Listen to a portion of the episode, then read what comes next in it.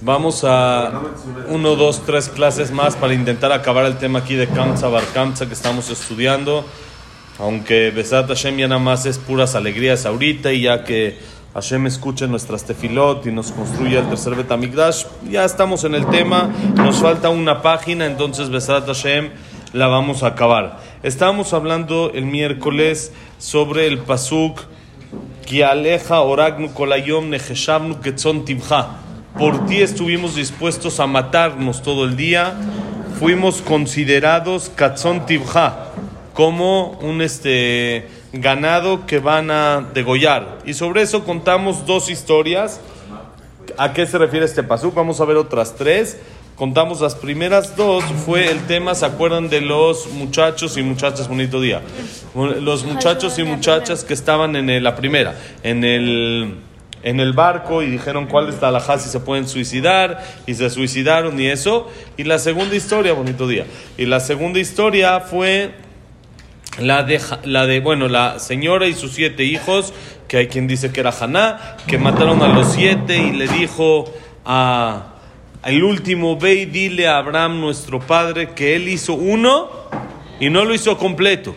Y yo me eché siete y completos. Barminan, sí, sobre eso salió una voz que dice, Emma Banim Semeja, la mujer con sus hijos puede estar contenta que tienen parte en el Olam La tercera dice la Gemara Rabbi Yoshua ben Levi Omer Zomila, Shenitnavish Mini. Dice la Gemara, tercera opinión, se refiere al Brit Milá. El Brit Milá hoy en día, Baruch Hashem, lo vemos muy, muy sencillo. Es fácil y hay mucha medicina, es muy sencillo hacerlo. Aparentemente es muy, muy eh, mínimo el, el eh, peligro, el riesgo que, que se corre, pero antes hay que saber que había menos tecnología, no podían medir la bilorrubina, ¿cómo se llama? Bil bilorrubina, ¿no? Lo de que se ponen amarillitos y todo eso, era más difícil, era difícil saber exacto si es buen momento o no, y podía pasar de que varios veces Barminan fallecían en el Brit Milá, y esto se hacía por Hashem, y la gente no había nadie que se frena a hacer el Brit Milá. Todo mundo hace Brit Milá, que aleja Oragnu Kolayom. Estamos dispuestos a entregar todo por ti, Hashem. Esta es la tercera. Cuarta. Había peligro eh, por los romanos. Peligro, eso que les prohibían hacer Brit Milá y todo eso, también los Yudim se arriesgaban para hacerlo. Cuarta opinión dice Rabbi Shimon ben Lakish Omer Elu Talmideja Hamim. Shemarim ilchot shchita beatzman. De amarraba kol mi lilich ze inish benavshe var mishchita vedavar acher. Dice la Gemara, cuarta opinión, esto se refiere a los Jajamim que muestran las alajot de Shejitá sobre ellos mismos. ¿Qué quiere decir? Cuando una persona enseña o transmite las, las alajot de cómo lo debe de hacer, entonces debe de enseñar, por ejemplo, el tefilín, uno dice se pone aquí, se aprieta y puede mostrar y hacer, se hacen las vueltas y luego en la cabeza se pone así, va mostrando en su físico cómo se hace el asunto. Y dice esto, Jajamim, llegaban a hacer esto aún en Alajot de Shejitá, cuando enseñaban Alajot Shejitá, como que hacían como si ellos son el animal y enseñar dónde se debe de, eh, de cortar, cómo se debe de hacer, con qué fuerza el cuchillo, si se debe de apretar, no se debe de apretar. Hay varias alajot de cómo hacer la shejitá y lo mostraban en sí mismos y esto es una mala señal. Por eso dice, dice Rabat, todas las cosas la persona las debe de enseñar consigo mismo, las debe de mostrar en sí, con excepción de la Jot A la Jot Shejita que no lo demuestra porque es como una mala señal que Barminan le podrían llegar a ser Shejita a ellos. Y Jajamim, con tal de que se enseñen bien las cosas, con tal de que se aprendan bien, estaban dispuestos a mostrarlo. Porque estaban en el Knis, no tenían el Midrash ahí animales de repente. ¿sí? Entonces no metían, entonces ah, están estudiando, mostraban así. Una maqueta. Pero es más, siempre cuando es algo vivo, es mejor que una maqueta. ¿Ok? No, con ellos mismos, él lo hacía. No había voluntarios, sino el, el jajá mismo lo hacía. Entonces dice la Gemara, quinta opinión, Juan Baritz Kamar, Elu Talmide Jajamim, Shememitim Atzmam al Dibre Torah, que de Reshakish, de Amar Rabbi Shimon Melakish, en Dibre Torah mitkaimim el avemi shememit atzmo alem, shenemar zota Torah, Adam ki yamut beoel. Dice la Gemara, quinta opinión, esto se refiere a los jajamim que se esfuerzan mucho en el estudio de la Torah y se matan por la Torah.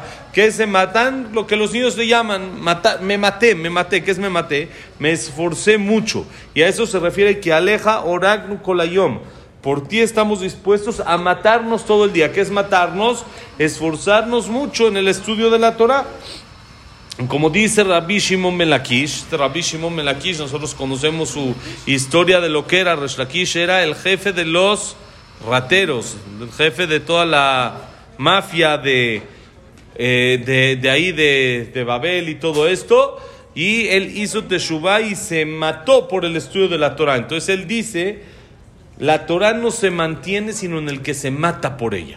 Es difícil entender la Torah, es difícil memorizar la Torah, es difícil aprender la Torah. ¿Quién la puede aprender de una manera más sencilla, entre comillas? El que se mata por ella. El que en realidad la ve como lo que es, como que quien que es nuestra vida, y se mata por la Torah, entonces la Torah se mantiene en él. ¿Cómo sabemos? Dice el Pasuk en la Perashat de Jucat, en la Perashat de Paradumá, dice Zot a Torah. Adam Kiyamut Beoel. Esta es la Torah. ¿Qué es esta es la Torah? Esta es la ley de la impureza. Pero dice Zota Torah. Esta es toda la Torah. ¿Cuál es toda la Torah? Adam Kiyamut Beoel.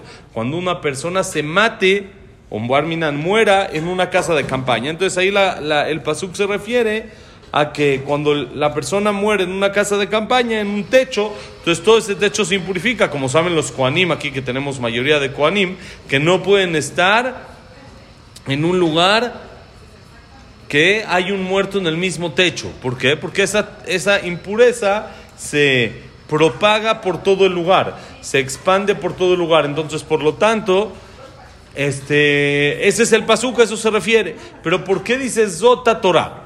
Esta es la Torah. Para enseñarte, dice Resh Lakish, esta es la Torah. Que la persona se mate en la casa de campaña. ¿Cuál es la casa de campaña? En Bate Knesiot, Bate Midrashot, en el Knis, estudiando como debe de ser. Entonces, así es como la Torah se graba. Ahora la Gemara, miren qué increíble, empieza a contar la historia de cuando se destruyó Betar. Una de las cinco cosas que le pasaron a nuestros antepasados en el día de Tisha por, las cual, por la cual ayunamos es de que se destruyó también la ciudad de Betar.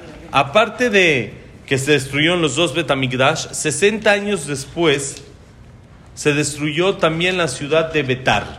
Hubo ahí una rebelión que había ahí este, estaba Barcosba. ¿sí? Barcosba era eh, un guerrero muy fuerte que era tan bueno que Rabbi Akiva dijo sobre él que es el Mashiach.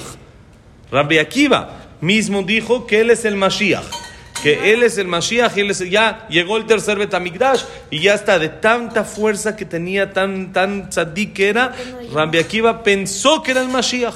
A fin de cuentas, no fue así. No fue así. A este Bar también lo mataron en, en, el, en Betar, en la rebelión. Ellos hicieron una rebelión contra los romanos. Querían hacer como un golpe de Estado en contra de los romanos y que regrese otra vez la, el gobierno a Israel y en ese, en ese vivían estaban en Betar. Betar era una ciudad cerca de Jerusalén, 60 años después de la destrucción del Betamigdash. Y la Gemara cuenta que también se destruyó cuando el día de Tisha B'Av. Tisha B'Av mismo también se destruyó la ciudad de Betar. Y dice la Gemara sobre esta ciudad. Dice la Gemara, Ama Rabbar al-Hanam Rabbi Hanan, Arbaim Sea, Ketzutzete Filin, נמצאו בראשי הרוגי ביתר. רבי ינאי ורבי ישמעאל אמר שלוש קופות של ארבעים ארבעים שאה. במתנית התנא ארבעים קופות של שלוש שלוש שאים. ולא פליגה. עד רשע עד דרה.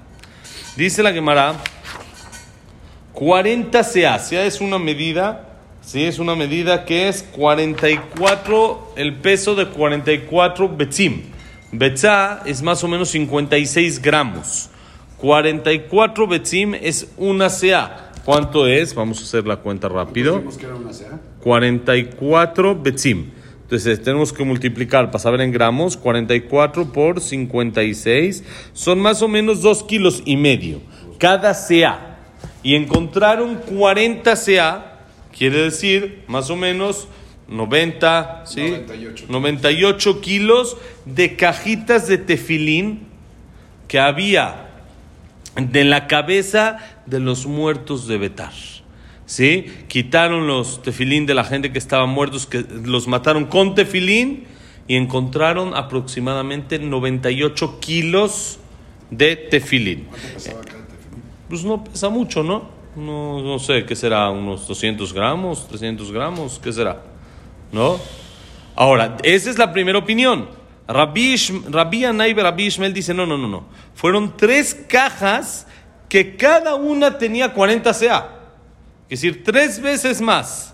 Y hay quien dice 40 cajas de 13 a cada una. Quisiera, es lo mismo, o tres cajas de 40 o 40 cajas de 3, pero es muchísima, muchísimo lo que fue el, la muerte en Betar cuando querían hacer una rebelión contra los romanos. Los romanos no lo permitieron y mataron una cantidad enorme de personas. Ahora, ¿cómo puede ser? que eran? ¿Eran 40 CA o eran... ¿O eran cuánto? ¿120 CA o 40 CA?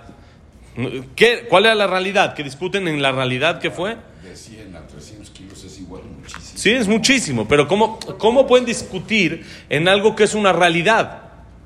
Ahí los encontraron, la Gemara está hablando en esa época, un poquitito antes. Pueden discutir en se entendió así o se entendió así. Pero ¿cuánto entendieron básculas diferentes? La Gemara dice no. La Gemara dice no discuten. Uno está hablando del tefilín de la cabeza y otro está hablando del tefilín de la mano. Antes, así explica Rashi, el tefilín de la cabeza era mucho más grande. ¿Por qué? Porque en el tefilín de la cabeza está separado las, eh, las están cada uno en otro pergamino.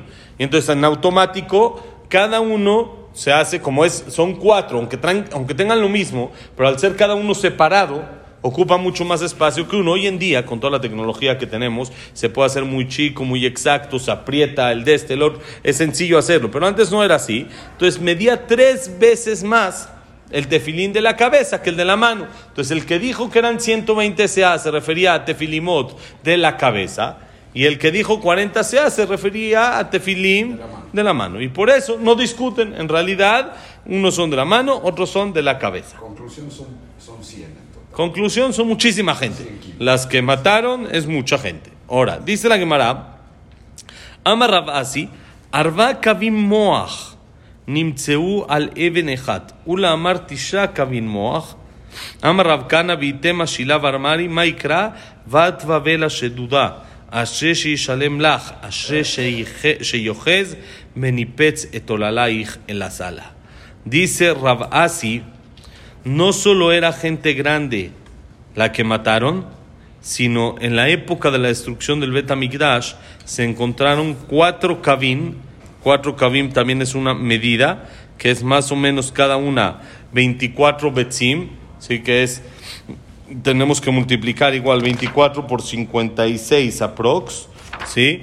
un poquito más o menos la mitad de lo anterior, 24 por 56, ¿cuánto es? 1344. 24 por 56, 1344 por 4. 5376. 5376 gramos. Quiere decir 5 kilos, pero ¿de qué? No es mucho, de cerebro. Barminan, de cerebro de niños. Encontraron en una piedra.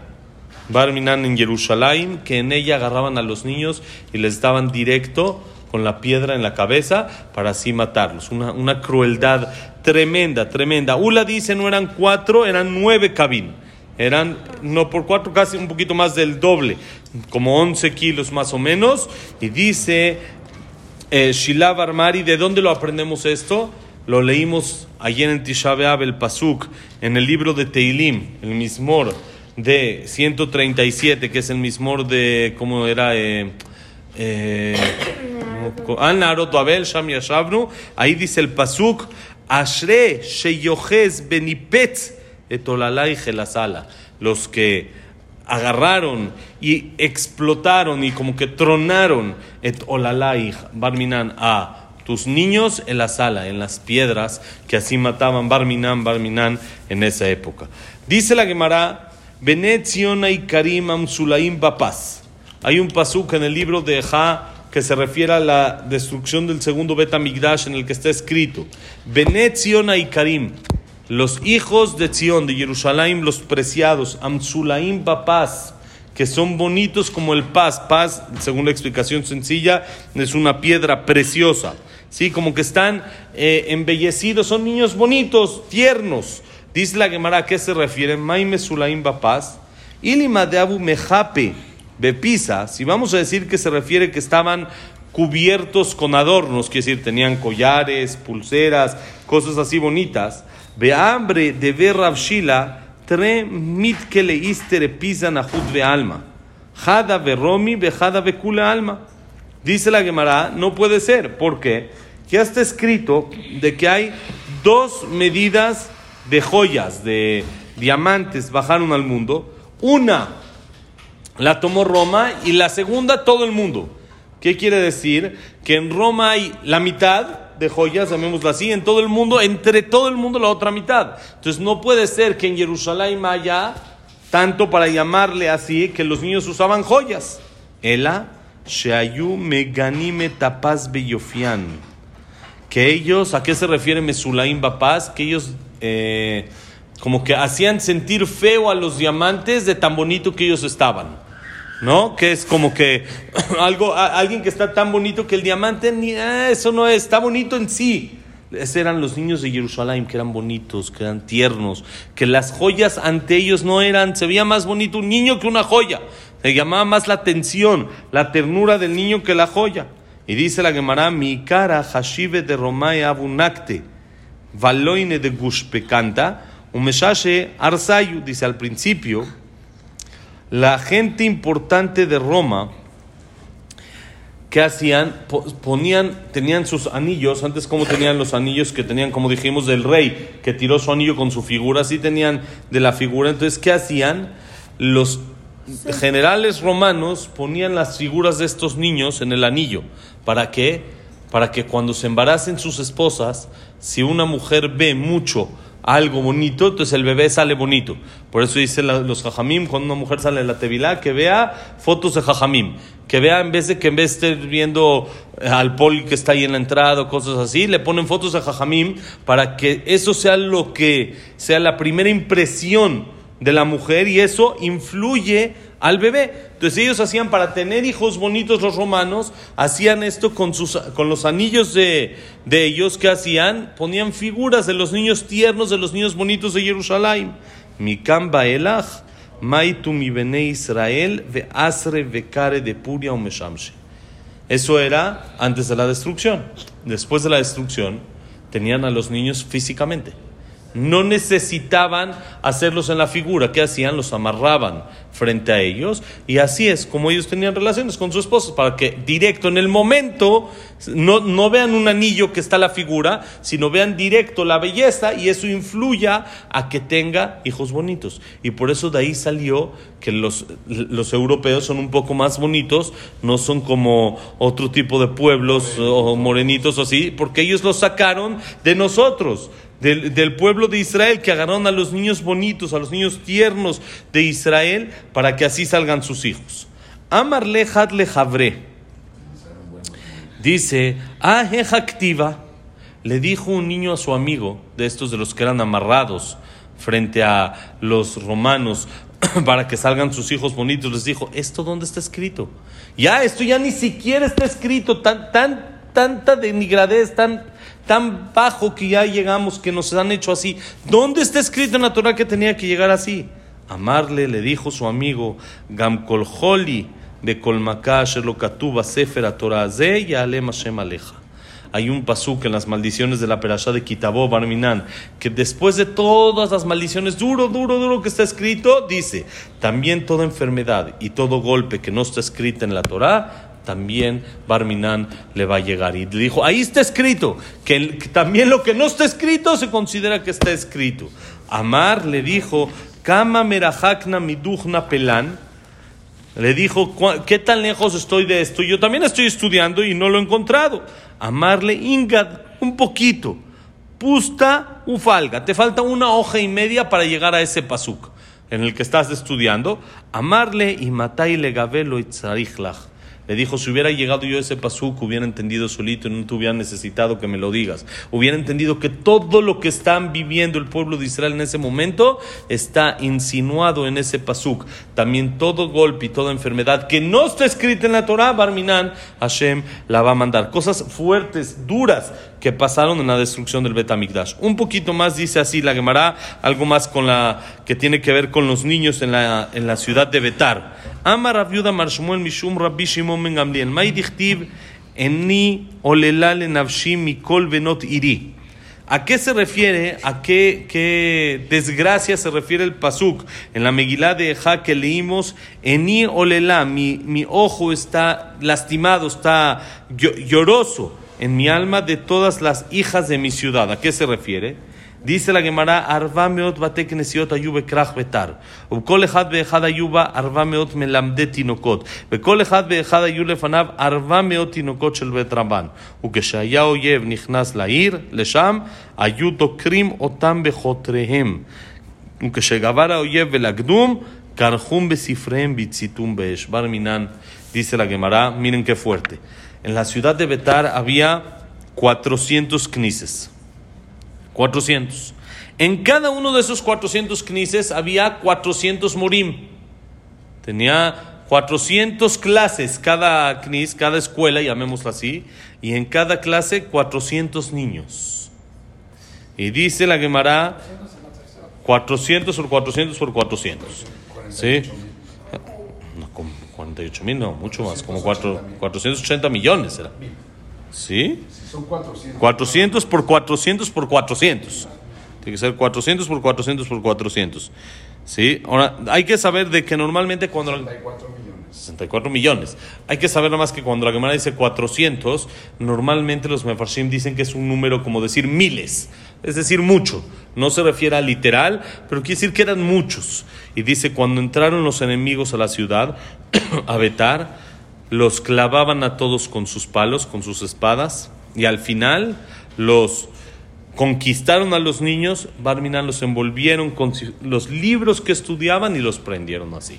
Y así fue la crueldad de cómo mataron a los niños de la ciudad de Betar. Todas estas historias tremendas, fuertes, fuertes, fuertes, que fueron en la época de la destrucción del Betamigdash, en la época de Betar, para que aprendamos y aprendamos de que en realidad lo que está escrito en la Torah se cumple literal, es como es, pero lo más importante, que aprendamos a lo que conmemoramos el día de ayer.